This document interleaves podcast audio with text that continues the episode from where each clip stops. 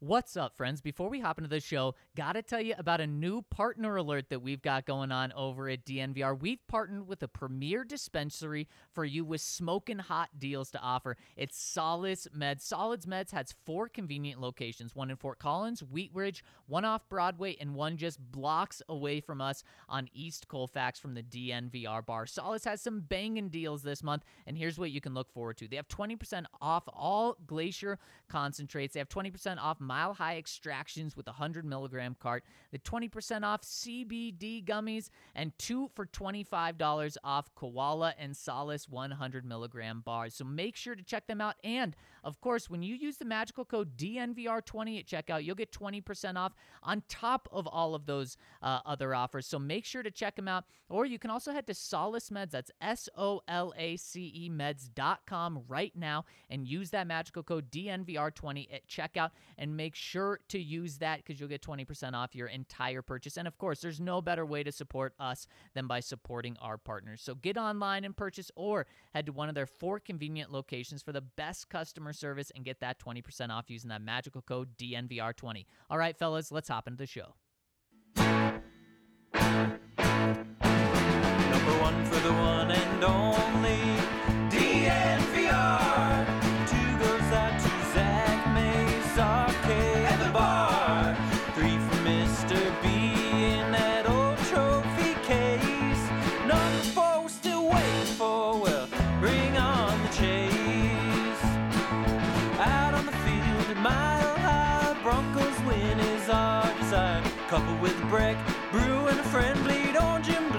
bitter end. Come and join us, DDNVR. We are DNVR. Welcome in to the DNVR bar, the DNVR lounge here. Usually this is uh, reserved for after wins, but you know we figured getting back together that's that's a nice win. Uh, first Broncos pod we have done in person in God knows how long. I'm so pumped to see you guys. I mean, th- this is this does feel like a win. Huge win. It's been tw- it's been 14 months. 14 months since the sports world came tumbling down. Feels like 14 years, Yeah. honestly, to me. uh, so great to be in here. Of course, DNVR Broncos podcast presented by MSU Denver Online. Check them out, msudenver.edu slash online to see all they have to offer. 750 total classes, 45 plus hybrid programs are something for everyone there. And MSU Denver students work twice as many hours as students attending any other Colorado institution. So check them out, msudenver.edu slash online today. Boys, uh, rookie mini camp going down this weekend. Both of you guys had a chance to get out there. I guess we'll go in chronological order here. Mace, you got out there on Friday. What were just some of your early biggest takeaways from being out there? I mean, you're seeing individual work, so it's it's not like you're going to have anything kind of uh, kind of illuminating to it. I mean, hey, you know, you know, Pat Surtain looks good when he's when he's backpedaling. Basically, it was kind of a lot of it was a lot of individual coaching. I mean, I did like kind of the So not like Brandon Langley. Yeah, yeah. Well, I mean, you're a, you're asking him to go from wide receiver to corner. I mean, Kendall Hinton now is going from wide receiver to corner, but I He think can do it all. yeah. He's try his his path to the roster is being able to do about five different things at least reasonably well. He's basically Karl Mecklenburg. yes, except Karl Mecklenburg didn't play offense. that is true. That's th- th- so. You know, Maybe it- he's more yeah. like Spencer Larsen. Maybe, yeah, maybe. And you know what? I, I, you just kind of made me think of something. Maybe that's a way. If if Kendall Hinton sticks, maybe a way of rewarding him is one game. You start him on both offense and Oh my gosh, that would be something. You come, you come out and you go wildcat with with him at quarterback, and then you have him line up at corner just once, just to say, hey, it's happened twice in the last twenty years, and both times it was the Broncos. But yeah, it was it's it's really hard to kind of take a great deal from what we can see now. Some other teams they actually got to see some kind of you know uh, some offense versus defense. That wasn't the case with the Broncos. So you're just kind of looking and saying, okay, are they are they moving well? Um, you're kind of looking at how players are are used. Like for example, uh, they've said they're going to train, they're going to cross train Pat Surtain in the slot, but we didn't see we didn't see that with the rookies. You had Kary Vincent Jr. who think is like a slot corner from Central Casting, is was the guy working in the slot on Friday when they were doing individual work. So, you know, you just kind of it's. And and then Case Cookus had some nice throws in individual, Oh and my of course gosh, Tim now Tebow 2.0 right there. yeah, Case, Case Cookus now the fourth quarterback, and uh, like I said on Twitter, you just hope that he gets protection so Cookus isn't knocked on his Tookus. oh my gosh. I was gonna say like you just hope that uh, defensive backs are saying this guy's gonna cook us. Yeah, you know, I, I always when the Broncos get a quarterback or a new player, I always look to see if their anagram, if their name anagrams in anything else. Uh, I don't want to share the one that I found for Case, Case Cookus because it was not very nice. Wow. yeah, and I, I- I don't want to do that to the kid. Although it's interesting that he is the second oldest quarterback in the room.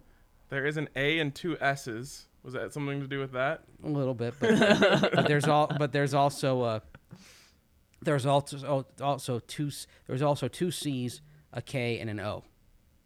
Ah, okay. So yeah, so there's there's a lot of messiness going on if you start doing anagrams of Case Cookus' name. But uh, he's an int- look. He's intriguing, and actually, I think he's actually been on the Broncos' radar for quite a while because he's somebody that Rich Scangarello helped recruit to Northern Arizona. Saw him as a fit for their for their offense, and of course, Scangarello was already doing West Coast type of things. So he's even though he didn't play for Scangarello because Skangs moved on to the to Atlanta, he's worked in pro concepts before. Was in the Giants camp last year, didn't stick, didn't even get a training camp rep. So, you know, I, I don't want to put too much on under on an undrafted quarterback and expect too much, but there's some intriguing attributes to Case Cookus. Wow. And I I'm- mean, we're, we're putting a lot on two undrafted quarterbacks, Yeah. Kendall Hinton and Case Cookus I to actually start want- this pod. I wanted to cir- circle back to Kendall Hinton because I was thinking like, oh, maybe they could use Kendall Hinton in like some trick formations and like use his ability to throw. And then I'm like, wait, when he started a game at quarterback for them, they didn't trust his ability to Yeah. throw. No. How many attempts did he have? Wasn't two? two and one got picked off.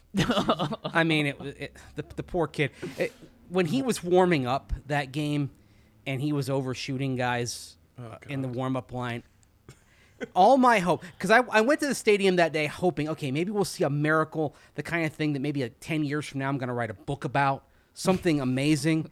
and when I saw him in warm ups, I'm like, they're dead. Cancel the book. Call the publishers. this is going to be uglier than I thought, and oh boy, all, all hope was abandoned right there. But you know what? It's it's good. It's good to see them trying to find a way to have him in the building somehow, some way. It's sort of like uh, sort of like how they rewarded Eric Studesville for becoming the interim head coach in 2010 by finding a way to keep him on John Fox's staff, and they stuck around for a few years. If somebody steps in in a pinch and saves you as a franchise from embarrassment, as that day as that day was trending, then I think you you give him the benefit of every doubt to keep him around in some fashion. Well, that, that's what they're doing. And I wish he would come out this week, guys, and say, uh, you know, I just don't like running forwards. I like running backwards. Turns out, He was running for his life last last November, but gosh, I Ugh. that game was actually like left my memory entirely. I don't remember anything from it. it should just stay that way. Yep. it's, it's weird. That's the one game last year I really remember. I'm sure. Like it's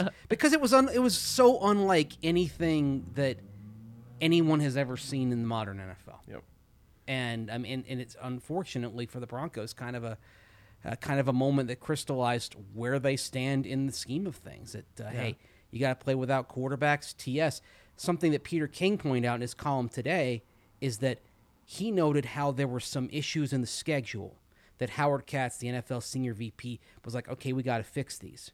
It was things like uh, the Bengals having three consecutive road trips, but going like one on the West Coast, two on the East Coast, that sort of thing. And one of the issues was the Broncos opening with back to back East Coast games. And yet that was the one they couldn't solve. They solved the others, but they couldn't solve that one. So what again? Um, what does that fans tell love you? to hear that. Yeah, again, what does that tell you about where the Broncos stand in the grand scheme of the NFL right now? Yep. Well, you get pushed around when you don't have an owner. All right, Yeah, true. It's true. Zach, you were there on Saturday. Maybe you can bring us back to some of the headliners. well, we'll start with uh well all day all, all day one and day two picks, guys. I think after this weekend, I think all of those guys are going to have a bigger role than I initially thought. My first takeaway right from the draft was okay, Broncos got a good class. Good class of guys, a lot of talent, but you're only going to see two impact players this year. You're going to see Javonte Williams and you're going to see Patrick Surtain in whatever form Patrick Surtain is. I'm not being fooled that he's the sixth defensive back that he's going to be. But this weekend, guys, I love the way Baron Browning was moving on the field. I thought he was going to be very awkward at inside linebacker. I thought you were going to see him move well going forward in those individual drills, which who knows, maybe he gets around a team setting and, and totally falls apart. But I was really he looked like a natural, and maybe it's because he's wearing 56, my you know my my Your inside guy. linebacker number. But uh, I loved the, loved the way he was moving, and he said just after one day of practice that he already felt comfortable at inside linebacker. And again. That can change when you get a team around you and everything. But I really like the initial results. And then Patrick Surtain, he's just taking the perfect approach. This is exactly what you want. This is not a guy who was the second overall corner taken, a top 10 pick saying, I'm playing outside corner because I'm the best. And I wouldn't be shocked to hear an NFL player say that. I mean, would you guys?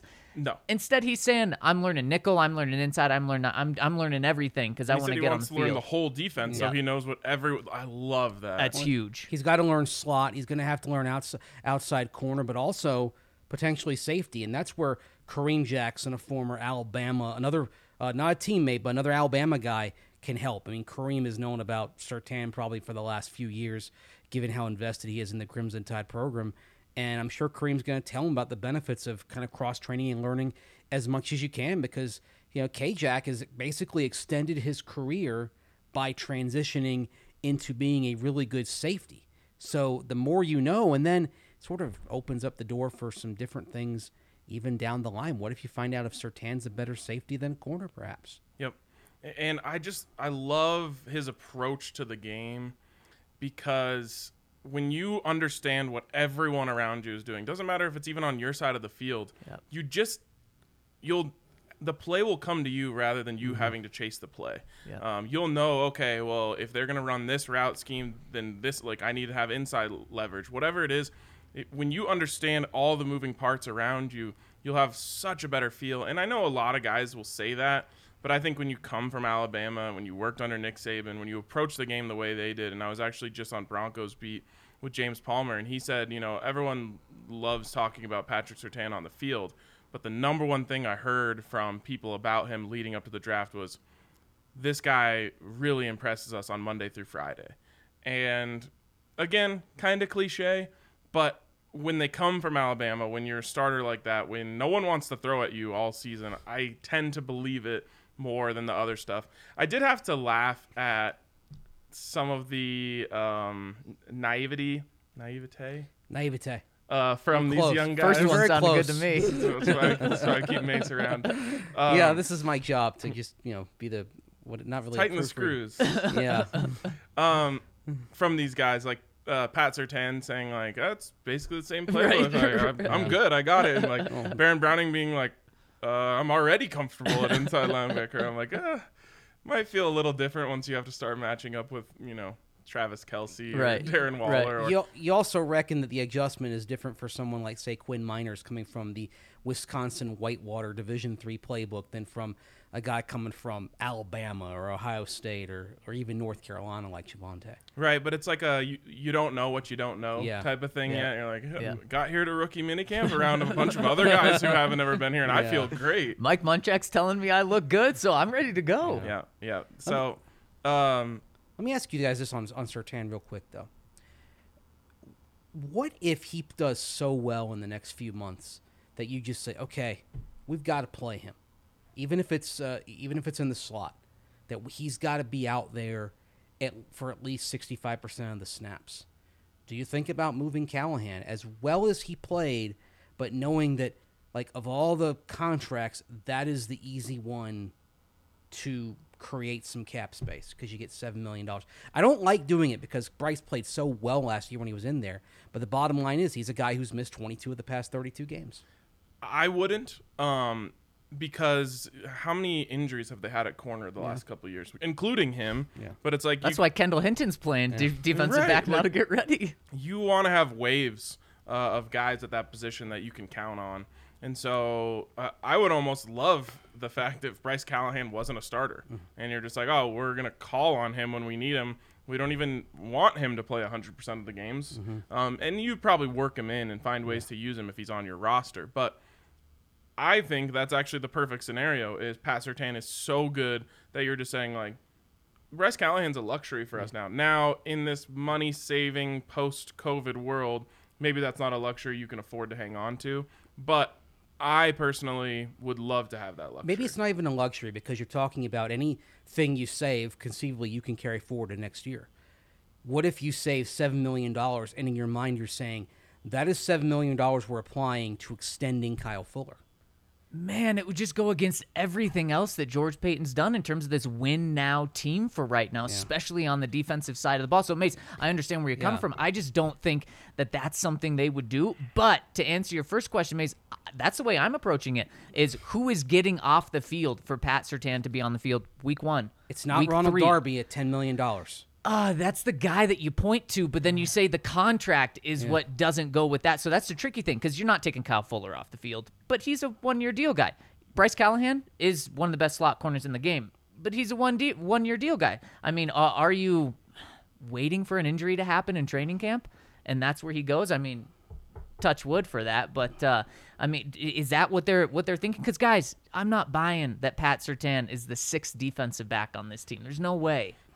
He's way too talented for that. Maybe Um, right now he's well- the sixth, and just wait till uh, next week comes How around. far has Ojemudia come as well? Oh boy, I haven't even talked about him. I mean, I, yeah, I- Essang Bassey started week one for you last year. yeah. But but Ojemudia played much better down the stretch after when he came back in after he got benched. And I know Vic and Ed Donatell both pointed to him repeatedly in those last five weeks as someone who had really kind of taken the next step. I mean, right now, basically, Ojemudia is your five, and ha- and that's a it's a luxury having him as your number five. But when you start kind of making your, your plans, and especially the other thing is if Aaron Rodgers comes into play, then you're like, okay, There we where, go, Aaron where Rodgers. where are we getting mil, you know minutes millions here, millions there? and there aren't a lot of they're on a lot of obvious contracts for that. But Bryce and then Bryce Callahan makes yeah, sense I mean- because that that certainly is a win now move. It's so weird to me. Like, w- I, I assume the Broncos had these discussions before they drafted Pat Surtain. So I think they have a plan. And I don't think he's a guy where you say like, "Oh, we're gonna really ease him in." Right. You know, we, he's a project. We're gonna Right. take a year. Like, he's not that. He's the opposite. He was the perfect corner for someone to draft. That's like, we need someone to come in and be one of our top two right now. Yep. The Broncos aren't like that. So I just assume in their in their discussions about this, they said, "Okay, here's our plan. You know, we're gonna start him here or whatever." And maybe they are just saying like, someone's gonna get hurt, he'll fill in wherever he needs to, or they're saying kind of what I would like to be their main plan, which is we can't count on Bryce Callahan to be healthy. So let's just not count on Bryce Callahan to be healthy.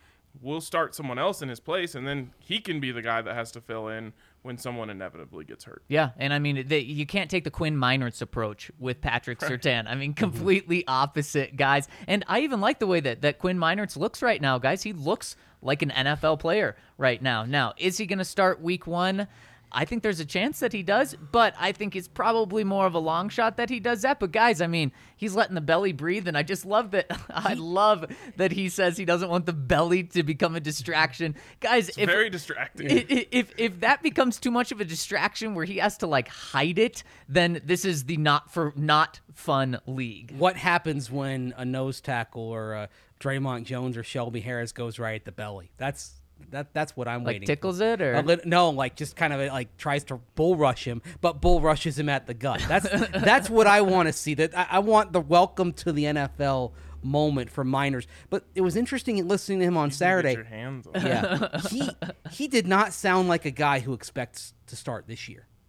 He sounded like somebody who knows that this is that He was snapping to trash cans like six months ago. yeah, and that sa- was how he learned the center position. right. He's he sounds like somebody who knows that who who has accepted that there's going to be an adjustment period that um, maybe even a, a red shirt season of sorts. And the interesting thing is personnel wise, if the Broncos wanted to give Meinerz a red shirt season, they can do it.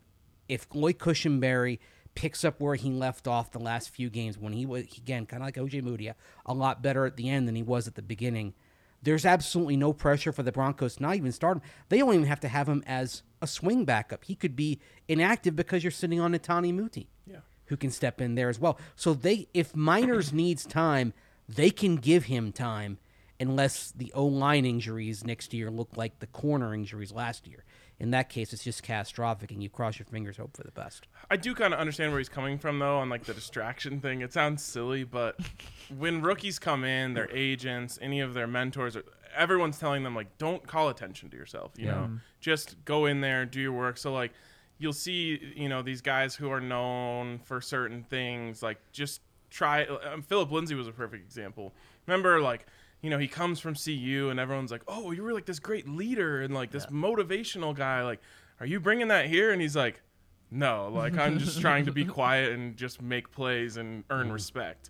And so it's it's similar to that, you know, even Phil was like you know, hiding the afro. You just Yeah. don't want people uh, paying attention to you. You really just want to be quiet, get in where you fit in. Now, I will say like if I I- the if the belly becomes a distraction, it's totally like a media thing, and I'll just feel bad for him that like he has to like change up the way he is because like people keep asking questions like, oh, like Shelby Harris, it's like, what do you think of Right. Quinn Meinerz' Yeah. gut? Like, you know what I mean? Like, and just it leave will the guy come up. alone. It will come up, and if it doesn't I come up in the next few weeks, it'll come up in camp because inevitably we all start getting bored about a week and a half into camp and start asking those kind of questions, and it may, and then it's going to make it hard on the kid. Well, Yeah. the good the good thing for us, who knows if it's good for the Broncos, but we got a quarterback competition that's going to be 50-50. So what, Rypien and Cookus battling for number three? maybe we have that. I mean, you. I just I love that that this 50-50 thing, um, and how clear they are about it. Now, I will say I was very surprised to hear Vic Fangio say he's going to flip a coin for who gets the first rep because I don't want to say like Drew Lock deserves the first rep because I think deserve is a is a bad word in the NFL. No Yeah, one deserves yeah. anything. I, I don't think, or else there wouldn't be a quarterback competition in the first place if he really deserved it. Um, But kind of a I- tip of the cap to him being the, returning incumbent. guy. He Yeah. is. He's been on the team. He knows everyone. Like I would have just thought they would have gone with that, and Fangio would have said, "Look, the first rep's going to go to Drew because Drew's been here, Yeah. um, and we'll go 50-50 after that." Define here, though. I mean, who's done more in the NFL? mean, Obviously, Teddy. yeah, has, Teddy's but, got more skins on the wall, as John Fox might say. But Drew Lock has been in this locker room with these players. He started for this team. Like he should be the incumbent. He, sh- I would have guessed that they would have said Drew's going to get the first rep because he's been here longer. But to me, the fact that that's not happening kind of disproves my feelings that he was the slight favorite. Mm, I and really- we'll get the benefit of the doubt. Exactly, Yeah. exactly. I don't think it's like that. And in fact, I think it actually flips based on that quote. Him saying that we're going 50 50, we're going to flip a coin to see who gets the first rep, tells me I think that Vic wants Teddy to be the starter. Yep, and I don't think there's going to be much pushback from S- or from Shurmur, from uh, from George Paton. I, I, I think that uh, as long as Teddy doesn't Drew lose doesn't have the a job, guy who's who is who says Drew's my guy in that The guy- coaching John staff. Elway. the guy that's on the golf Yeah, course. John Aaron Elway, Rodgers. that's yeah, He even- he moved his office out, I assume. yeah. oh, he did it the He's- he's got an the day he left. Yep. He's got a smaller office. He still has an office, but yes, Yeah, that's where the ah. intern goes to work when it's, it's Oh my loud gosh. because there's no one ever there. but I mean, just kind of thinking about this, and it kind of it's kind of hit me thinking about Teddy in the past few few days as well. You know, he basically was able to kind of select Denver, as it were, because Teddy could have said, "No, I- I'm not. You know, I'm not going there if I've got to a place where I've got to take a pay cut if I'm a clear I'm not backup." changing my contract. Right. Yeah. He changed. He changed his contract. It's a and it's a total bet on yourself move on his part. He because he, by changing that contract and effectively lopping a year off of it, taking a pay cut, he's betting on himself to win the job and do well enough to where he gets another contract. Maybe it's not going to be elite quarterback money, but gets a th- but gets a two year, twenty five million dollar deal from somebody to at least be a bridge. Pardon the pun. So it's the, the fact that he's here, first of all, he's here because he believes he can beat out Drew Lock. And then you mentioned the, the names. George Paton was a part of drafting him. Pat Shurmur coached him in Minnesota. Vic Fangio, even though I wouldn't call his seat hot, it's warm. And what is and, and what's a way to kind of microwave to that to make sure that you're on the that you're on the right side of uh, of being on the bubble job wise.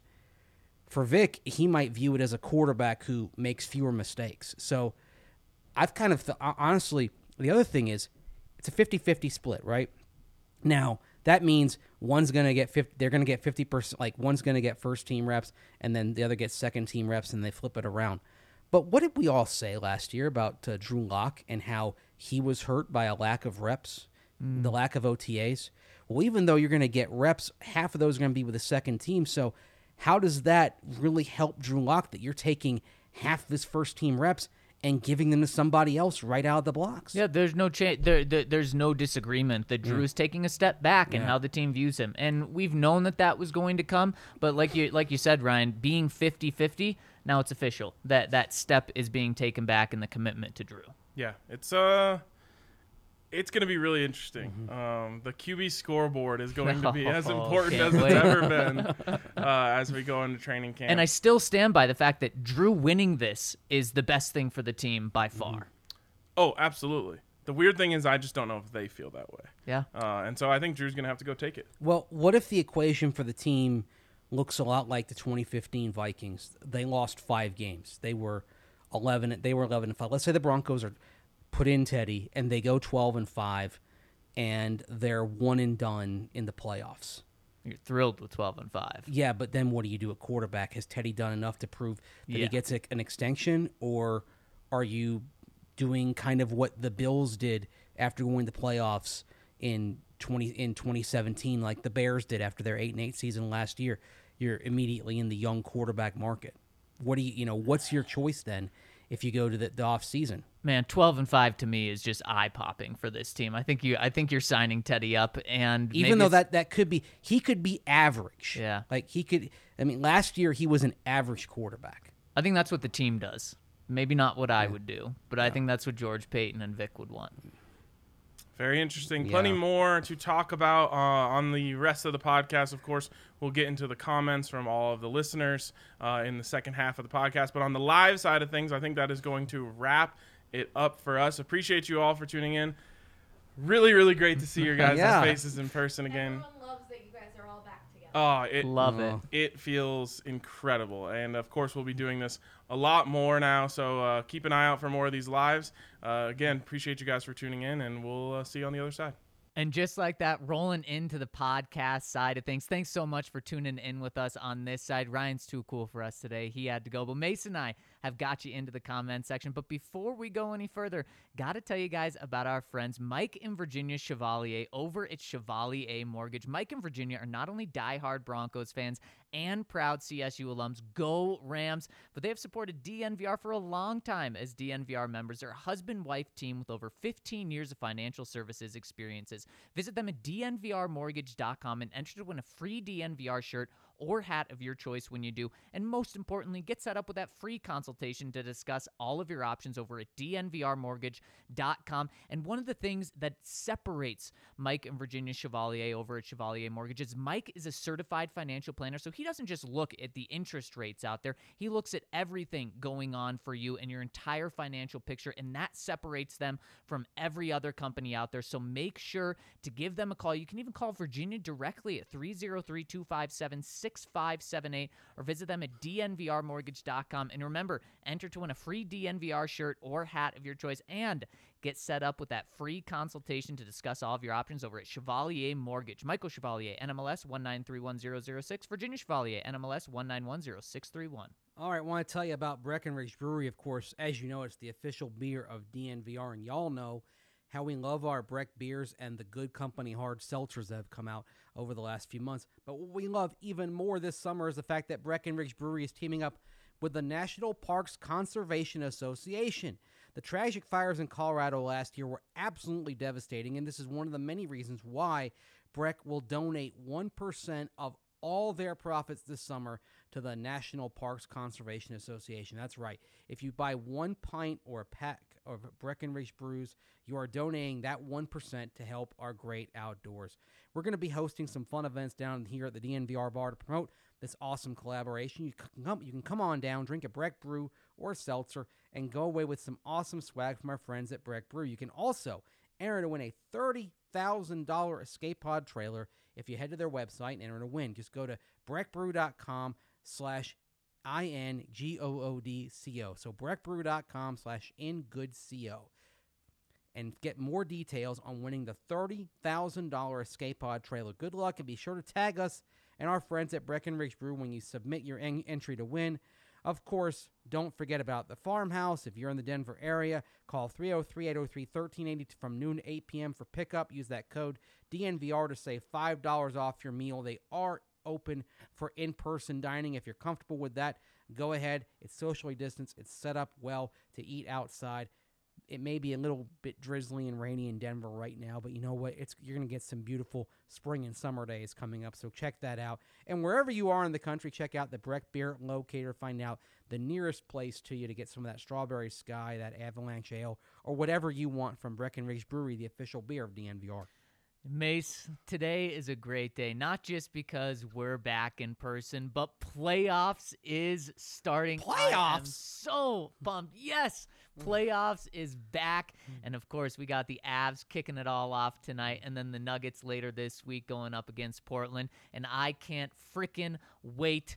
And I know the best place to get all of the coverage is, of course, at DNVR. Not just reading all of our content, but you get to be part of this playoff run with us, and we want you guys with us. So head over to thednvr.com, become a member, and when you do, not only do you get the best playoff coverage that this entire country has to offer, you'll also get in on our DNVR Golf League. You'll get access to that. You'll also, and that's actually where Ryan's headed off to right now, you'll also get access to our members only Discord. Twitter can be a, a tough place right now. Our Discord is not. You'll get access to that. And of course, sign up for the annual membership, and which will cover you through the entire Broncos season. And you'll get a free DNVR shirt of your choice when you do. And when you're down here at the bar, you'll get 22 ounce beer for the price of a 16 ounce beer. That's our members beer for you. And there's so many other perks, inc- uh, of course, including being supporting us. And we really appreciate that. And you also get the exclusive right to leave comments on this podcast.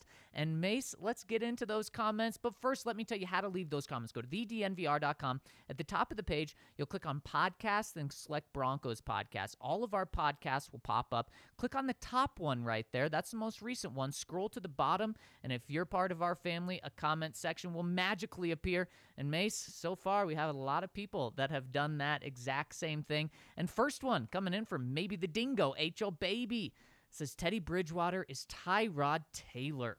The fans better pray Drew dominates the offseason and takes step toward his reign as the current king of Denver sports. If he doesn't, we might sleep through 17 games. Oh, that's brutal, Mace. I think he's better than Tyrod Taylor. Okay. I think uh, a little more dyna- a little more dynamic. Will take some more chances. Like kind of the Yeah, thing with he will. Tyrod Taylor is that uh, is that he doesn't take chances almost to a fault, mm-hmm. and thus there's no real dynamic component to his game.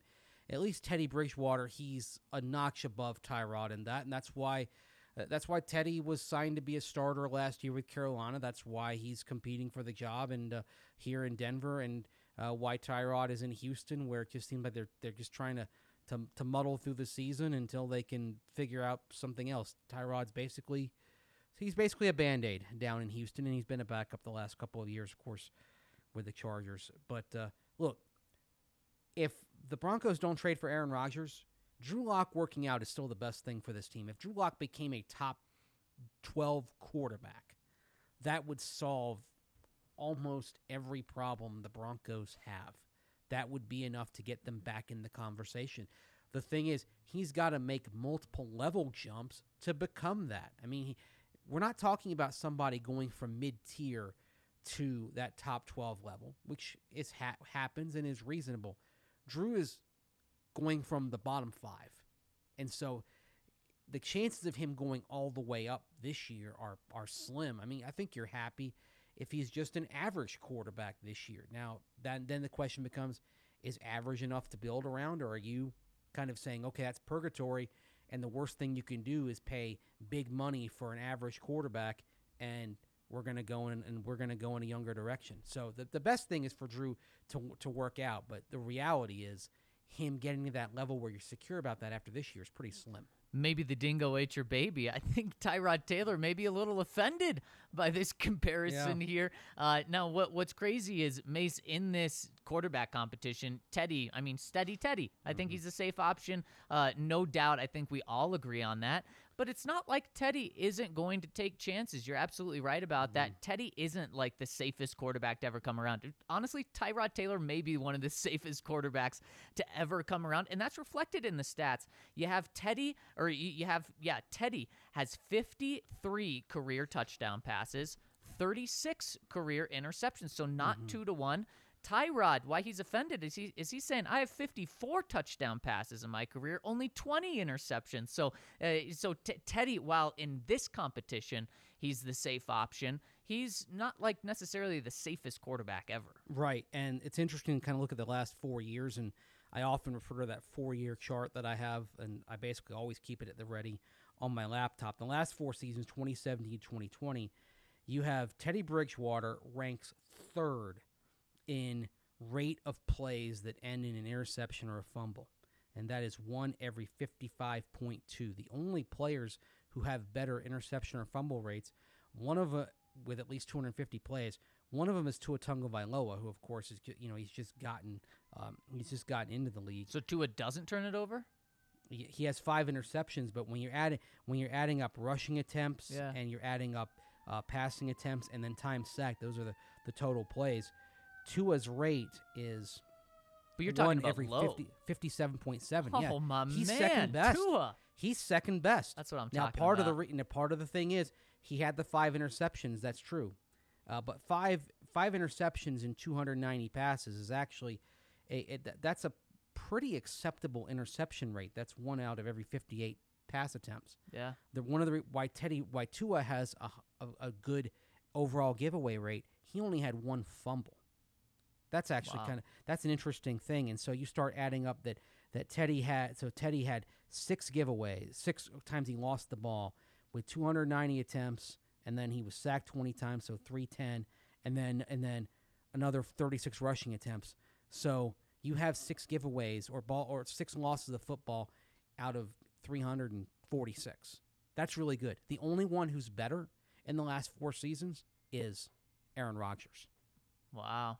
Wow. So give me Tua over Aaron then. That's Yeah. what I'm saying. Aaron Rodgers, by the way, you you want to know what his uh, giveaway rate is? His ball, or I should say, ball loss rate, because it's interception and fumble per play. Is it like one every 75 In, plays? in the last four years, Zach, it's close.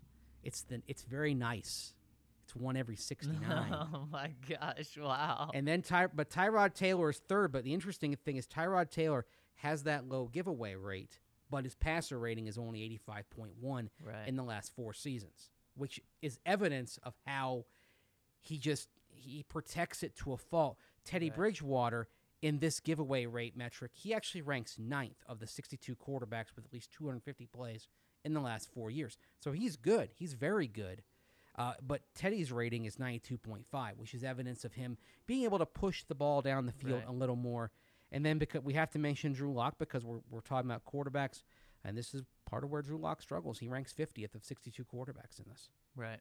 Yep. th- this is why you're talking about a competition. And that's the biggest thing that that Drew needs to uh, to improve on is the decision making, is those Mm-hmm. turnovers. Uh, and you're exactly right, Mace. That's why we're in this competition now, and that's Mm-hmm. why I think that Vic Fangio, if it's up to him, which I think he's going to have a huge input in, and of Pat Shurmur as well, is they want a guy that's not going to turn the ball over. Mm. And Drew struggled at that. I mean, led the league in interceptions last year. And Teddy does throw a very catchable ball. I mean, sometimes with Drew Lock, he's still learning how to take some of that hot, hot sauce off of it. Teddy doesn't have a cannon, but he throws a ball that is very easy to catch. That's one thing that you've heard kind of praised about him over the years. So we'll see what happens. McCoolest, hey guys, this is my first time commenting. Huge fan of the show. Huge fan of your name, McCoolest and Mace. We got him. Yeah, Welcome. l- love having you aboard.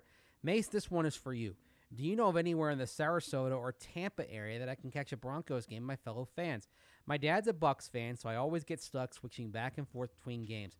I'm looking for a great Broncos atmosphere. Thanks for all you guys do, and I look forward to renewing my subscription. Well, we love having you. I love hearing from the greater Tampa Bay area, so thanks for checking in, McCoolest. Unfortunately, I don't really know where you would go watch Bronco games. So if you're in the Tampa Bay area, and this is anywhere from basically from from Hernando County south to Sarasota, all the way over to Polk County inland, and then of course Pinellas and Hillsborough counties, right there at the heart of the Bay Area. If you know, please chime in and, and share that with us. My parents years ago used to go to a Beef O'Brady's not too far from their house and go watch the Bronco games because they would put a Bronco game on the TV for them. But now my mom uses my Sunday ticket login and she just watches on her iPad every week. There you go. So unfortunately, I can't really help you there. She just she breaks out her iPad at kickoff and just sits there at the kitchen table and watches the game and then texts me at whenever like something gets screwed up. She's like during the Charger game last year when McManus hit the upright, she's like, "What is wrong with McManus?" so Well, I mean, Yeah. gosh, Tampa's big enough where I'm sure there's a Broncos bar somewhere. there has to be somewhere. I mean, it, it's the, the Tampa Bay region has over four million people. There's got to be someplace. So, calling all you Bay Area listeners, there is a great Broncos spot, please share it with us. We'd love to hear it. Next one coming in from Jason17. Happy Monday, boys. Before we get to the quote today, Mace, you said on last week's pod that Broncos players are on a radio silence about Aaron Rodgers because it would be tampering. How then was it not tampering when Kareem Jackson was openly talking about how he had conversations with Deshaun Watson about coming to Denver? Well, Mace, is it tampering? I mean, can't other players talk to other players? It's just when you get like management and coaches talking to players? Yeah, but the only thing is, everyone kind of gets nervous right now. Sure. and you don't want you don't want to say things publicly on the record. Do private conversations happen? They do. Are they completely ethical? Mm, So then, what Not about really. what about Kareem? Very, very publicly Yeah. talking about Deshaun Watson. Yeah, I. That's a good question, and I, and I wonder if this is something where with players they'll just kind of look the other way, but at the same time, uh, if if it's one player, I think you don't really worry about it. But let's say you let's say you had ten guys talking about getting Aaron Rodgers to Denver and lobbying for that, and he wasn't a free agent. That's the sort of thing that would make people believe that there was something concerted going on. Right. Yeah. And that so so uh, the NFL wouldn't look into those players. They would look into The team. Where is this message coming from? Right. Like, is Right. it is it coming from the top? Uh, Have players been told, "Oh my gosh, you know, you're, you're you know, we're going to get Aaron Rodgers. We're we're doing what it takes." That's. But then again, even when it comes to a when it comes to a team wide level, um, or the executive level, it's hard to prove. Like, for example, of course, what Romy referred to on our last podcast on Friday, when she uh, said she said that Elway and Aaron Rodgers had played golf together. Does it seem likely that they played golf and didn't have a conversation? By the way, the Broncos have denied that this happened, so let's just you know kind of put it right there. and I'm put- sure they put did. both sides of this. You know, is it possible that they had a con that they played golf and and didn't talk about it? If they did play golf, yeah, it, it's That's possible. possible. Is it likely? No, but can Right. you prove it? And and Right, you've got to no. prove and and for punishment, you got to prove beyond the shadow of a doubt when Right. it comes to tampering, and that's why you see very you, you see very little tampering punishments going on. The truth is, tampering as it's as it were defined goes on a heck of a lot more than is punished for Oh yeah. in the league. Oh yeah, absolutely. And then he goes on and says, "Here's the quote from the one and only Michael Scott. Would I rather be feared or lived? Loved, Um, I think. Oh, right? loved. Yeah. Yes. Um, easy. Both. I want people to be afraid of how much they love me. He goes on and says, as a football player, is it better to be feared by opponents or loved by fans and teammates? Mm. I mean, Mace on the field, Right. Isn't it better to be feared by opponents? But in terms of like your brand, it's better to be loved by fans and teammates. Yeah, you want to be loved by fans and and I think also respected by teammates. I, I would say this like for Peyton Manning, for example, was he Right. loved by everybody in that locker room? No. no, he wasn't. by was- some, but not all. some. That's for sure. Was he respected? Yeah. Yes. Was he feared? Yeah, you didn't Yeah. you didn't want to run afoul of him, and that's sort of that's where even though their personalities are different, that's one thing that kind of Peyton Manning and Aaron Rodgers they have in common is that do they have a heck of a lot of friends in the like like close friends in the locker room? No, they're they're not a guy that, is close friends with like thirty or thirty five people Right. in the locker room. That's just not the way they're wired. Peyton has his Brandon Stokley and those type of guys. Right, A but, uh, couple. but you look, you look at Aaron Rodgers. He has no he has no problem getting guys to show up with him at the Derby, Right. and, and hang out and, and, and get guys to, to get together for a long weekend and have some fun. That's never it's he's never had an issue finding guys to do that. Um, you see like what Davante Adams clearly thinks of Aaron Rodgers. Davante is one of Rodgers' guys, uh, guys who used to play with Aaron Rodgers. James Jones, John Kuhn, we've heard from him. They're they're Rodgers guys as well. So like this notion, I, I know there's a notion that like he rubs people the wrong way, but Aaron Rodgers does not lack friends, even in the locker in the Packer locker room, even though he's respected and you maybe even say by some guys feared. Yeah. and, and, it, and it's kind of the same. It was the same as as Peyton. That's why if the Broncos did end up with Aaron Rodgers, I think the feel of it might be very, very familiar for people who've watched the Broncos closely over the last decade. Mace, if the, the all-time greats, pretty much they all have a little or a lot a-hole in them, and Yeah. regardless of what sport, but they're also the hardest working guys. It's like what Michael Michael Jordan said over and over again was that I never asked someone to do something that I wasn't doing. I never asked someone to put in work that I wasn't putting in. Right. All of the greats put in all the work and then they demand that out of the other guys around them. And Mace, a lot of guys in the NFL want to work hard. There's some guys that are very talented and don't need to work hard. So if you have that that strong leader coming out and saying, "I need you to do this," and you're going to get pushback from some people, and then that's when the a hole comes out. Yeah. And if Aaron Rodgers were a Bronco, I don't think he'd have any trouble getting guys kind of to fall in line. And Right. and the the funny thing is, like, there's some like the talk about, oh, would Rodgers want to bring his band, put his band back together? And perhaps he might want a guy or two, but if Aaron, wherever Aaron Rodgers goes, if he leaves Green Bay, he's going to he's going to bond with the guys that he's now with. I mean, who's to, what's to say that Aaron Rodgers couldn't have the same kind of relationship with Jerry Jeudy or Courtland Sutton that he has with Davante Adams right now? Yeah, he absolutely I'd could. say that that would possibly be a likelihood. Someone like Jerry Jeudy in particular, we see how hard he works.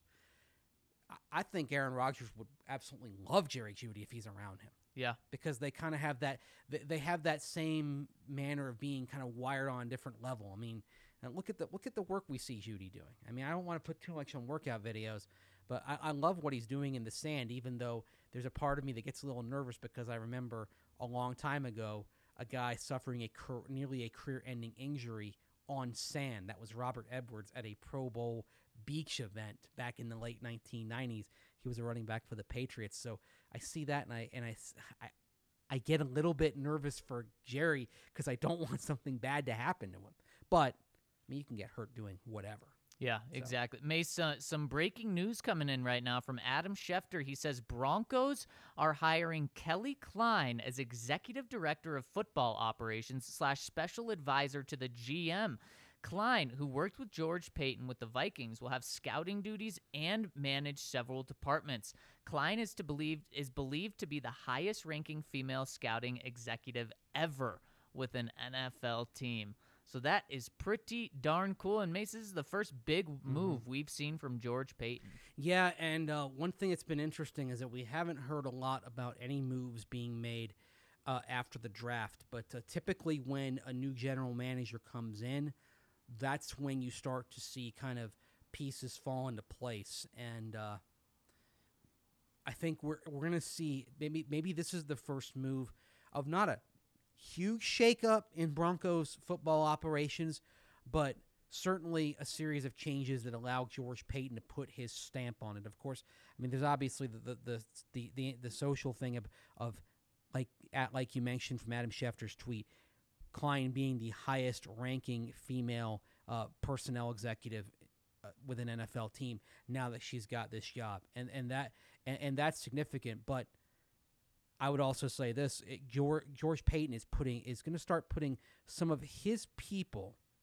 in key positions, and and Kelly Klein is somebody who's uh who's who's worked for the who's worked for the Vikings uh, for for quite a while. She was the uh, manager of player personnel and uh, also served as a as a college scout. Um, there's actually a story that you can find uh, from the St. Paul Pioneer Press that describes her in the headline quote as a rising star, unquote. And th- and this was actually a story that uh, that went out last month, and and she's she's worked her way up. It's a it's a natural next step for her, uh, but I think the significant thing is uh, George Paton putting some of his own people in key positions, and uh, I would I would be I would be surprised if she were the last person uh, that George Paton was bringing into the Broncos player personnel side over the next few weeks. Oh, I, I totally agree with you, Mason. And th- this is awesome, um, not only for the historic implications to it, but that, that George Paton is starting to make his mark on it. We knew that this was going to come, and we also know that George Paton wants uh, uh, someone to be his his right hand uh, with him, and maybe that's that's what Kelly is going to be as a special advisor to the GM. Yeah, that's uh, uh, that's that is significant, and um, uh, let's see where she takes it. She's worked eight years in the NFL. She actually broke in as an intern. Uh, I believe did a couple of interns actually. Um, so internships actually with the Vikings. So good, to, good to see that. And uh, again, I, I want to see what moves come come next because this is going to be it's going to be pretty fascinating to see how the Broncos football operations looks because, like I said, general managers usually come in they want to bring in their own people and clearly kelly klein is one of his people Yeah, exactly. All right, Mace, back into the comments. Beham Bronco says, Gents, I hope y'all had a great weekend. The weather was glorious here in Birmingham, Alabama, not England for Mace's sake. What do you guys think has made the biggest impact off the field in Broncos history? Who do you think has made that? The easy answer is probably John Elway, but I would love to hear stories of Broncos players doing great things in the community. yeah um i mean that, that's kind of tough. A lot, a lot of players done a lot of charitable things in the community. When i think of like off the field impact though i also think of just uh building the fan base and kind of conferring legitimacy on the team. Like for example Floyd Little, even though he was not a part of any Broncos seasons, he was crucial in terms of solidifying the fr- what the franchise was when he came in in 1967. Because at the time, you were just a year or two removed from the team, two years removed from the team nearly moving to Atlanta, uh, being sold, and then the Phipps brothers came in and bought it. You were still in the midst of kind of having these ticket drives year after year, fundraising drives to expand the stadium everything became a lot easier in terms of the in terms of the Broncos having a foothold in this market and becoming what they were when Floyd Little became the first first round pick to ever sign a contract with the Broncos. So all their first round picks in the AFL draft had had you know gone elsewhere. Usually, like the Broncos drafted Dick Butkus once, but he went to the Chicago Bears, of course. So that's why when I think of off field, I think of like what the Broncos are as an institution, uh, what they are as a legit as a legitimate franchise, and that's part of the reason why Floyd Little's nickname during his lifetime and now and beyond, as we reflect on his legacy, is the franchise. Mm-hmm. It's hard. It's hard to compete with the guy who basically is the one that turned this team from one that was struggling year after year to get by into a truly legitimate pro football entity that ended up becoming one of the most fanatically supported franchises in all of sports. And that fanatical support happened even before the Orange Crush and the breakthrough in 77. So that's why, with all respect to Elway here, I, I think Floyd Little is the guy when you're talking about off field community impact. Hmm, I like that a lot, Mason. Another guy that that you can point to is on the team right now, in Justin Simmons, and, and what he is doing, Mace, for only just getting a second contract with the team is pretty incredible. This is a guy that w- when he his career is done, we're going to be talking about him being one of the uh, the all time uh, Broncos in terms of off field work. Yeah, exactly. That's a great point. Casper, fellas, does the potential of full capacity stadiums help or hurt Drew Lock this season? Hmm, that's a good question. Um, boy, I he's a guy that does get pumped up by the crowd, so I think it could help him. What if the home crowd turns on him? Uh, it's gonna be tough then. I mean, what would last year have been like uh, if the home crowd was turning on him, like in that Kansas City game, for example? Um, I think it's actually a wash. Okay. The guy I'm the guy I'm actually concerned about with full capacity stadiums. I'm even though he was an All Pro last year, I Yeah. gotta see it with Garett Bolles in full stadiums. yeah, I mean, I, I think you have to be concerned, Mace. I, I- I don't think. Uh, I think it's it would be naive to to not at least have that in the back of your head. Yeah, and if he has a holding penalty, does it become another holding penalty again? Part of the problem with Garett Bolles, especially the last couple of years, uh, there were fans in the stands or substantial fans in the stands, I should say, is that one mistake became two or three like that. You could kind of see him sliding as the as the home fans in particular had that visceral reaction to hearing holding offense number seventy two. Mm-hmm. And you could tell it kind of it kind of got to him a little bit and sent him spiraling down. So, what happens if you got that first home game against the Jets in week three? And what happens if he gets called for holding early on? Are, are the fans going to reflexively boo like they always did? Or is it going to be, oh, he was an all pro last year, we're going to forgive? Uh, and what if one mistake becomes another mistake? And so I'm concerned about that. I'm cons- a little bit concerned about that. The other thing is also, do holding penalties return to the same rate that they were before last year? Because in 2020, league wide, they dropped by more than 30%. Usually the holding uh, rate it's it moves about 5 to 7 percentage points every year, but it doesn't but there hasn't been a heck of a lot of variance over time. But holding penalties dropped like a rock last year. Do do the refs keep their flags in their pockets again in 2021? Right. Yeah. It, it's a it's a really good question and something that we'll definitely be looking at, Mace. Mm-hmm. All right. Next one coming in from Casper, fellas. Does the potential of full capacity stadiums help or hurt? Or sorry, we just got that one from Casper. Next one from Dan Burke. He says, "Hey guys, I wanted to expand on something Mace said the other day about Zach Azzanni being under the radar interim coach option if Vic gets off to a slow start and gets fired. We've talked about this in the past, but Azzanni is definitely on the NFL's radar. A couple of months ago, there was an NFL.com article about future head coaches, and his name was right at the top of the list, above more high-profile names like Mike Kafka." Couple couple that with Urban Meyer trying to hire him to be part of his staff in Jacksonville this offseason, and you start to realize that the NFL views him pretty highly. What skill set do you think he could bring to the head coaching job?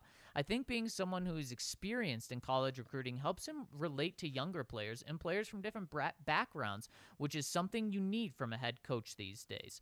And there's definitely a precedent out there with David Culley going from receiver coach to head coach this cycle, albeit being an assistant head coach a few times. So it's not that crazy to think Azzanni could make the jump. What do y'all think? Well, I mean, I think the ideal thing for him would actually to get some more experience as a coordinator. He's been, he was a passing game coordinator at the University of Tennessee, but he's only been an OC once, and that was at Western Kentucky back in 2011.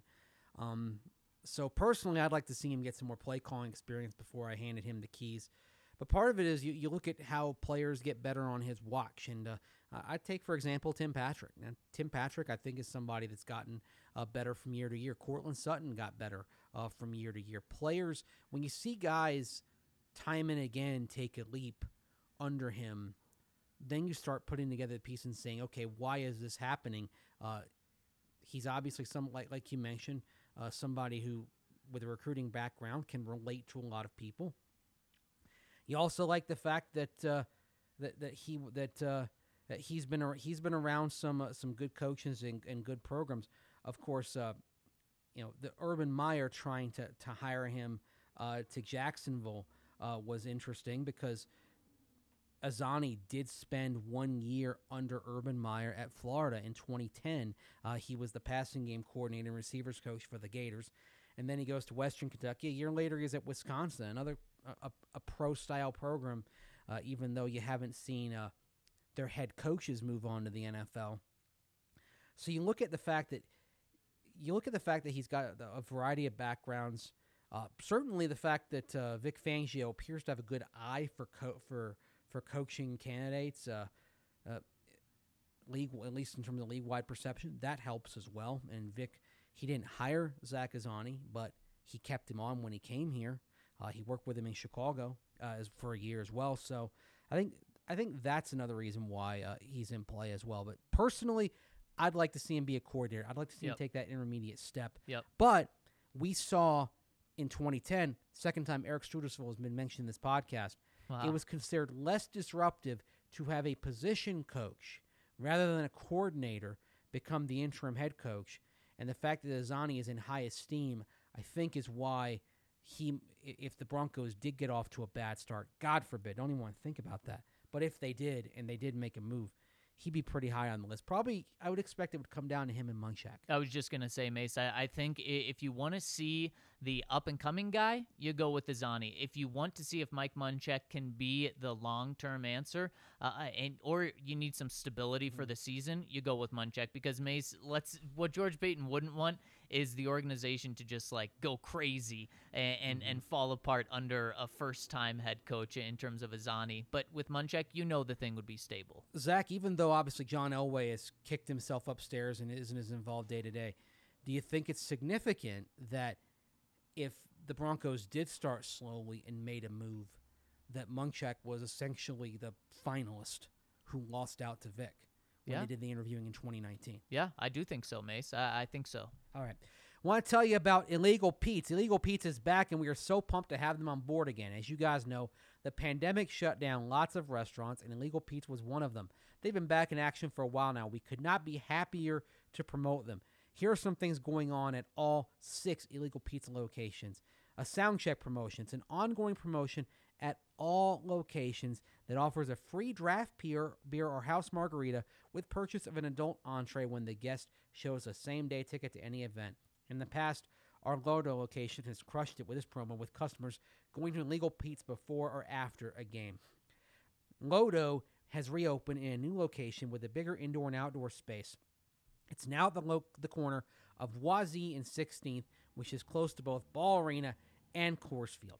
All Illegal Pete's locations serve breakfast until 1 p.m. from Friday through Sunday, and the Lodo location serves breakfast every day with breakfast burritos, tacos, bowls, even breakfast quesadillas and nachos. They serve chorizo, which is their own proprietary blend, and bacon crumbles as the breakfast meats. Over the pandemic, they launched Party Margs at Illegal Pete's, which are 32 ounces of our of the house margarita, which is four times the size of of, of a regular house margarita. Happy hour at all locations from 3 to 6 p.m. every day. Dollar off drafts, dollar off house and coin style marks, twenty dollars for the party margs, one dollars one dollar off large chips and queso and large chips and guac, and free chips and salsa if you're drinking at the bar. And of course, they mix their burritos before they roll them up, so you get a mixture of ingredients in each bite. And they pay a living wage to all employees. If you work there, it starts at 15 bucks an hour plus tips, free food and drink on shift, discounted off duty, 401k match, PTO to all employees, an option for health insurance for all full time employees. So check out Illegal Pete's. They were started uh, by Pete himself back in 1995, and they've grown, and they're all over the Denver metropolitan area. Check out that fish burrito that I love to have, that Baja fish burrito. It is tremendous. You can't get a fish burrito like that anywhere else in the Denver area. So check out Illegal Pete's in any of their local locations. Oh, Mace, I already have my weekend plan set of checking out Illegal Pete's. You go with the fish burrito, I go with the fish taco. Oh, man, I absolutely love Illegal Pete's. Mace, and something else I love.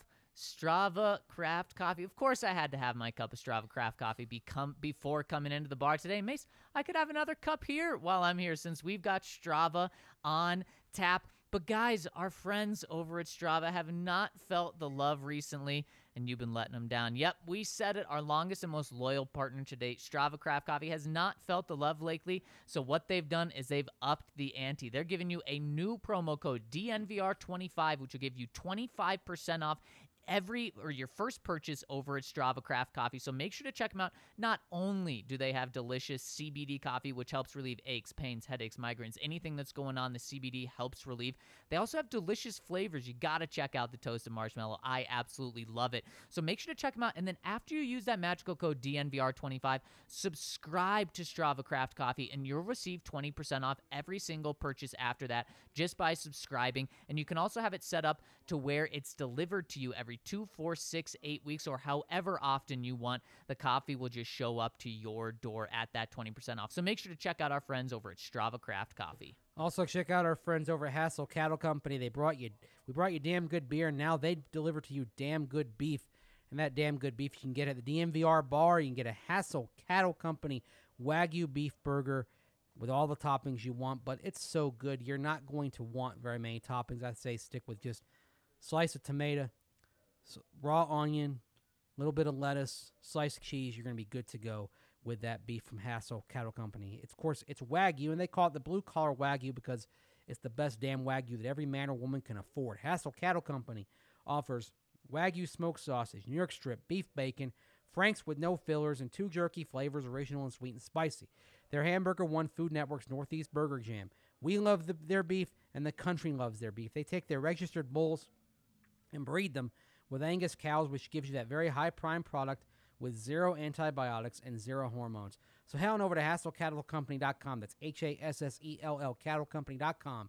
Use the code DNVR10 for 10% off your order. That's DNVR10 for 10% off. And get that order $200 and you get free shipping. You've got room in your freezer. Get a little extra. So you get the $200, you get free shipping, and use that magical code DNVR10. You get 10% off.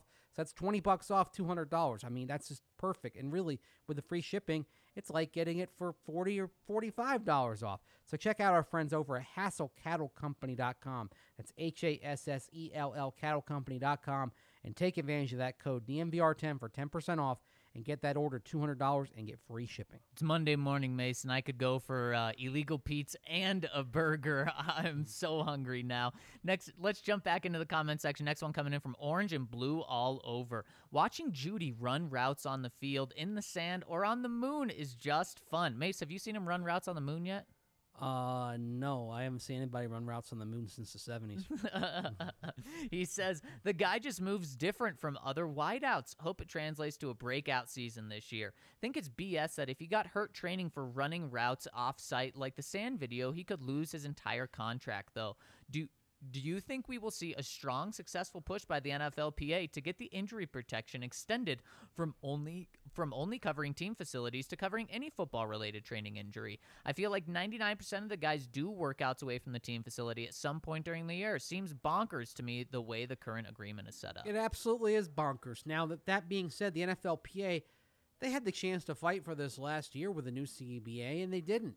Yep. And why? And that's an important thing, Mace, is this isn't new. The NFLPA agreed to this uh, just a year ago. They did. And I mean, I, I think to myself, you think this would happen with the Major League Baseball Players Association or even the Umpires Association over in baseball? I mean, the NFLPA, compared to some other players' associations in pro sports, is relatively powerless. I mean, the fact that they can't get this in, I mean, Ja'Wuan James, he's training to get ready to play for the Broncos in the NFL. DaeSean Hamilton, he's off site. He's getting ready to play for the Broncos.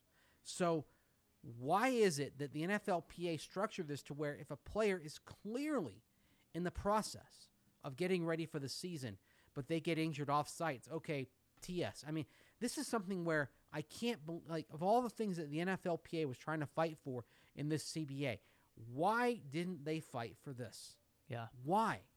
And now, and now, a year later, it's an issue. Uh, I, clearly, they're they're using the pandemic to try to shorten OTAs, but it's like at some point you got to kind of lie in the bed that you made, right? yep. Yep, and uh, they're they're one year too late on this, Mace, and so that's why the NFL would have pushback to this and say, "Whoa, whoa, whoa! We gave you guys some stuff last year, uh, and, and you gave us some stuff. We met and found a deal, and now you're trying to bring this up. I mean, that that's why you're seeing the NFL have pushback instead of Yeah. saying, you know, I understand your concern. That's why they're having pushback, because they're saying, "Whoa, we we you guys are going to have to give us something if we're going to give you that." Uh, I, I just I, I think back to the things that the NFLPA fought for or didn't fight for. Why weren't you fighting for this? Why weren't you fighting to have a health to have access to health insurance like exists in baseball? If you play one day of Major League Baseball, that means you are able to sign up for health insurance through MLB for life That's awesome. why why isn't the NFLPA pushing for this? Right. This is something that could benefit a lot of those rank and file guys who maybe they don't have, you know, maybe they play just a game or two or, you know, play for a season or two and we hear like tales of okay, they they they have this medical issue and they they can't get insurance. Well, this would have been something that's worth fighting for. Sometimes I just I wonder what they're thinking over at the NFLPA and if they're really fighting for stuff that helps a lot of guys. And it's just it's kind of biz- bizarre to me. And unfor- you know, unfortunately for Ja'Wuan James, he's going to have to pay the price on this. But then again, all the, these guys know the terms. They they know what the deal is. So it's what your union agreed to. Yeah, exactly, Mace. It, it's what your union agreed to, and you knew this last Mm-hmm. year. You know it this year. You know three years ago. You know it going into next year, unless something changes. If it were that important, why did why wasn't it something that they fought for, and why wasn't it something that really uh, they were willing to go to the mat for? and That's so all. and so I do agree with with exactly what you're saying, Orange Right. and Blue Olive. I, I wish these guys were protected for, for staying in shape. But the fact is, the NFLPA didn't fight for it last year. Now they're trying to just come out of the blue. And what the NFL is saying is, we have a contract. You sign this contract.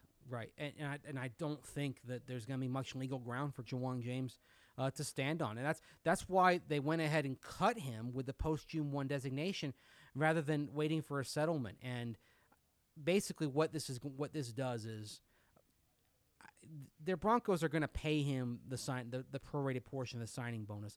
Now, I mean, they maybe they try to get the three million dollars for this year back, but I don't think that I don't think that's going to come into play. The question is going to be if Ja'Wuan James wants to fight for any share of that ten million dollar salary this year, Yep. and uh, you know we'll see how that goes. But uh, I feel bad for Ja'Wuan James. Yeah, me too. I feel bad for DaeSean Hamilton Yep. But um, this is what the union agreed to. So I think I think this is a something that's at the feet of J.C. Tretter and everyone else involved Yep. with the union. Yeah, you're 100% right. Next one coming in from Mark IT Snatch. Hey guys, so nobody knows about AA Run. We don't we don't have a Balaki Balake. Balake. Yeah, yeah. There may be a J Quell in. Did I get that one right? Yeah. In the front office. Quellin. but we definitely have a Tim O.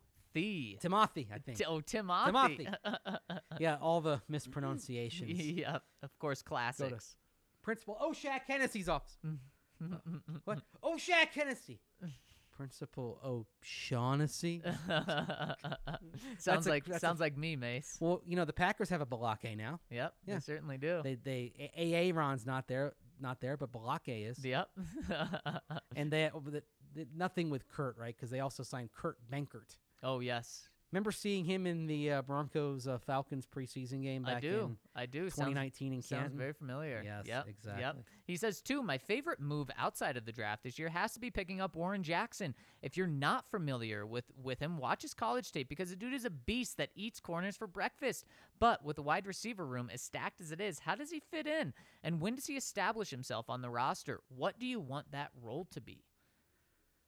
Realistically, if he he's probably a practice squad guy. Yep. Basically, if he makes the roster, it means he pushed. He probably pushed Seth Williams or Tyree Cleveland out of the spot. Yep. Exactly. That that's what that is. And so, uh, if if Warren Jackson plays so well that they can't slip him through to the practice squad, then it's something you could see happening. the The thing that comes into play also is uh, every, with all respect to Warren Jackson and all the other rookie receivers, every team has a late round guy or an undrafted guy at wide receiver they like. It's part of. Uh, we've seen it every year from Broncos camp, and so that's why you tend to have pretty good odds of slipping somebody like Warren Jackson through the practice squad. Because with all respect to him, almost every team's got a Warren Jackson in their midst. Right. Right. I- exactly, Mason. I really do like his tape, though. But yeah, he's going to be a practice squad player and going to have to rise up that way, being undrafted. And then he says three from Mr. B and Iceman. Four. Lastly, to the NFC North we go. Chicago has certainly had its history of real characters play in the navy and orange. Who is the one bear that could make you chuck a hat every Sunday? But it would have been amazing had they worn the proper colors of orange. Well, um, back in the '80s, I would have taken the entire Chicago Bears defense. Yeah. Uh, for the Bucs when they were going against each other every year. Um, uh, even though I, I respected him, but yeah, he, he caused a lot of problems. And I go to Dan Hampton, who's a Hall of Fame defensive lineman. But the thing about Dan Hampton is he was actually picked by the Bears with a selection they acquired from Tampa Bay uh, for Wally Chambers. Wally Chambers was getting toward the end of his career in the late 1970s, and he played well for the Bucs on the defensive line. But then the Bears turned around, and uh, George Halas, Papa Bear Halas, was still running the organization. Then they picked Dan Hampton, and Dan Hampton became a havoc wreaker for over a decade and went to the Hall of Fame. So for me, that's the guy. It's Dan Hampton. Danimal. the Danimal. I love it. We got a Danimal in our comment section too. Yeah. Mace, is it too soon for me to say Justin Fields? and the reason I say why but why you can't stand him when he's not on your team is because he's always going to be tied to Patrick Surtain. He's always going to be tied to Patrick Surtain when you talk about him, and I feel bad for Patrick Surtain, but that's just going to be the truth. So whenever you talk about uh, you know how how much of a success Patrick Surtain is, people are going to say, "Well, how's Justin Fields out there doing?" It's going to get a little annoying for people, but uh, but you know I, a lot of people would have liked to have Justin Fields this year. Is it unfair? It's completely unfair. Is it unfair to Bradley Chubb to talk about Josh Allen? Yeah, it is. Right. But you still do it, and especially as long as quarterback is a question, it's something that, that's going to be brought up over and over again, whether you like it or not. Yep, exactly. Next one's for you, Mace. Count Locula says everybody likes to have a place to think, to meditate, to eat a burrito, according to Sherman Alexie. Where's yours? Love the count. Well, place to eat a burrito is illegal Pete's. it really is. I got to tell you too. Uh, not not just plugging them, but their patio is the best you're gonna find. I love love illegal Pete's. That's a great one, Mace. yeah. Um. Any any rooftop outside patios i is my jam for Yeah. a burrito. places to think and meditate. I mean, they're they're kind of solitary places.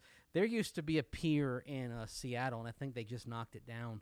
Um, that was not too far from my apartment. I used to walk to the end of it all the time, often at night, and I would just kind of sit there and meditate. Uh, there's a pier in Tampa, Ballast Point Pier, where I would often walk, and it juts out into uh, into Hillsborough Bay, and I'd often uh, walk out to the edge of that pier. I just I like being by the water. Unfortunately, there's not a hell of a lot of water here in Denver. It's kind of the problem I have with it. that, but the places where I meditate are usually by the water. That's I mean that's a very peaceful place. Yeah. I, th- there's not much better than uh, laying by the ocean at night and just listening to uh, Oh, yeah. to the waves crash in. How about you? Where do you meditate? Oh boy, don't I don't really meditate, but uh, I mean one of the most peaceful places we just said it is uh, you know in the mountains, uh, wh- where you can hear a river or uh, or by the ocean. Yep. Ne- Babbling Brook. Next one coming in from Miss Quill. In a non-Rodgers world, would you prefer one of Stafford, Derek Carr, Mariota, or choose to stick with Teddy and Drew? Ooh. Well, even though his team hasn't accomplished much over his career, I mean, if you could have Stafford, absolutely.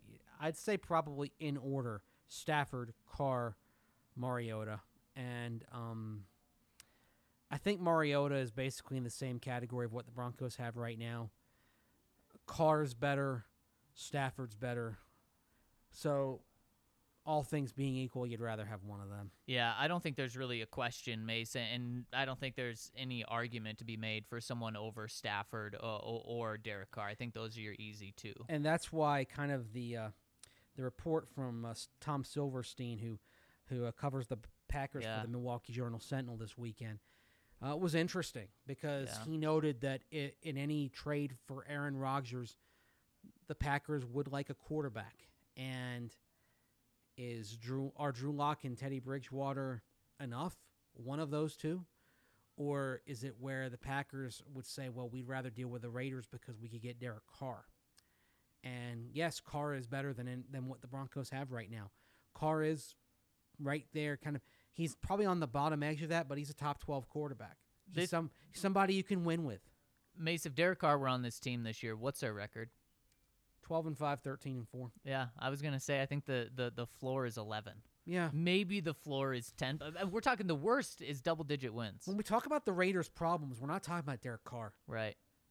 Carr We're talking about D- Derek Right. Carr's problem is that he can't take uh, the Raiders organization to new heights. And that's why he's in that second tier of Right. quarterbacks. Like Carr is a good quarterback, and if you ha- and you can win it all with him, if everything is around him. But he's not an elevate quarterback. The, el- the you get to like the the elite quarterbacks, and they're the ones that really elevate it.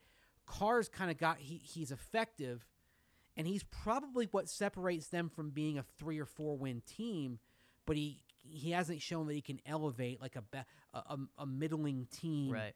to another level or a But it- middling organization. yes, and I think the other that's the other thing. This is the Raiders.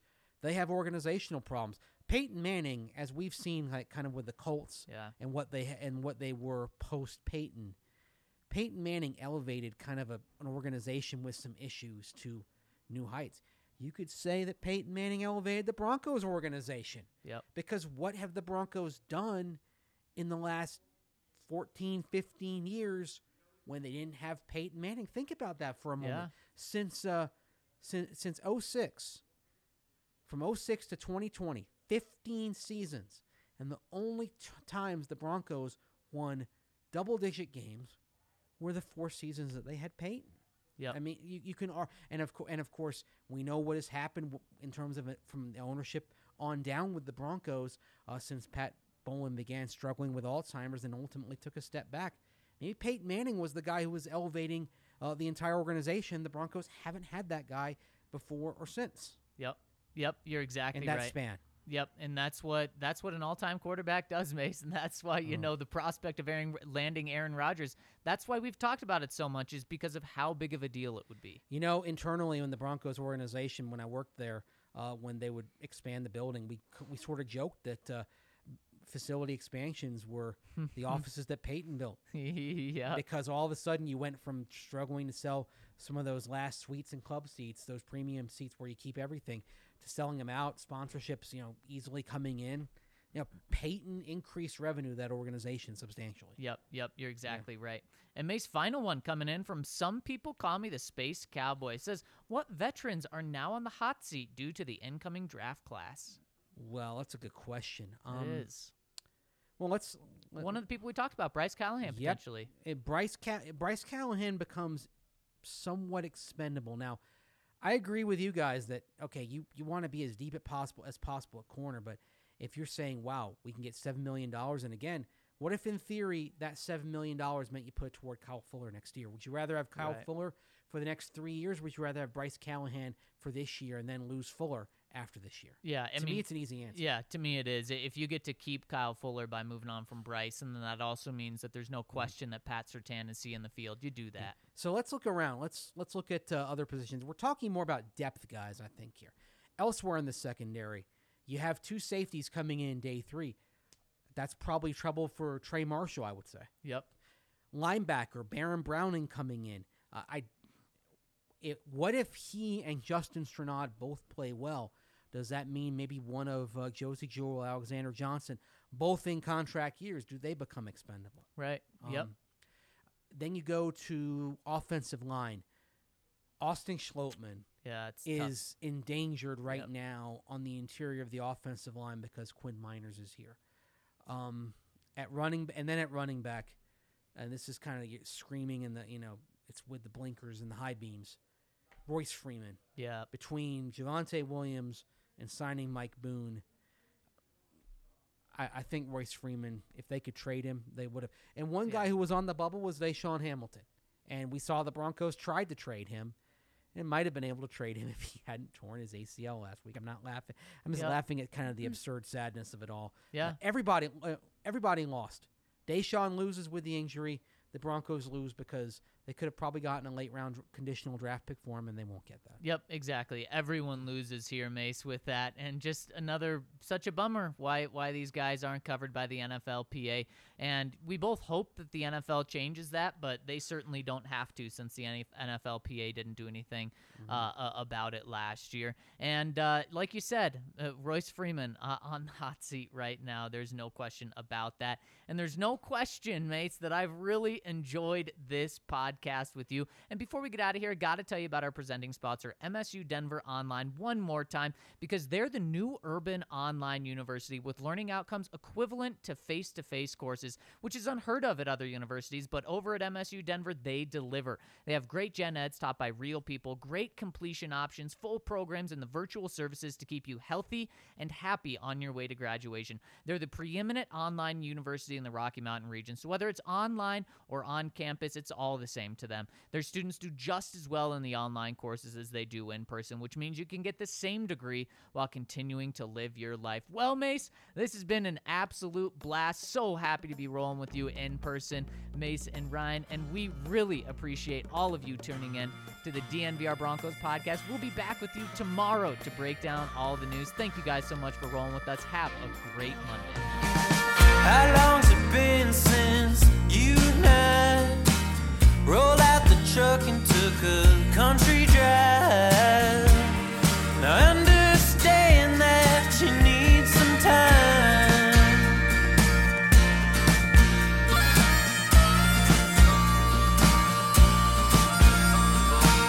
I know some landmarks we used to hit. We're flying cotton.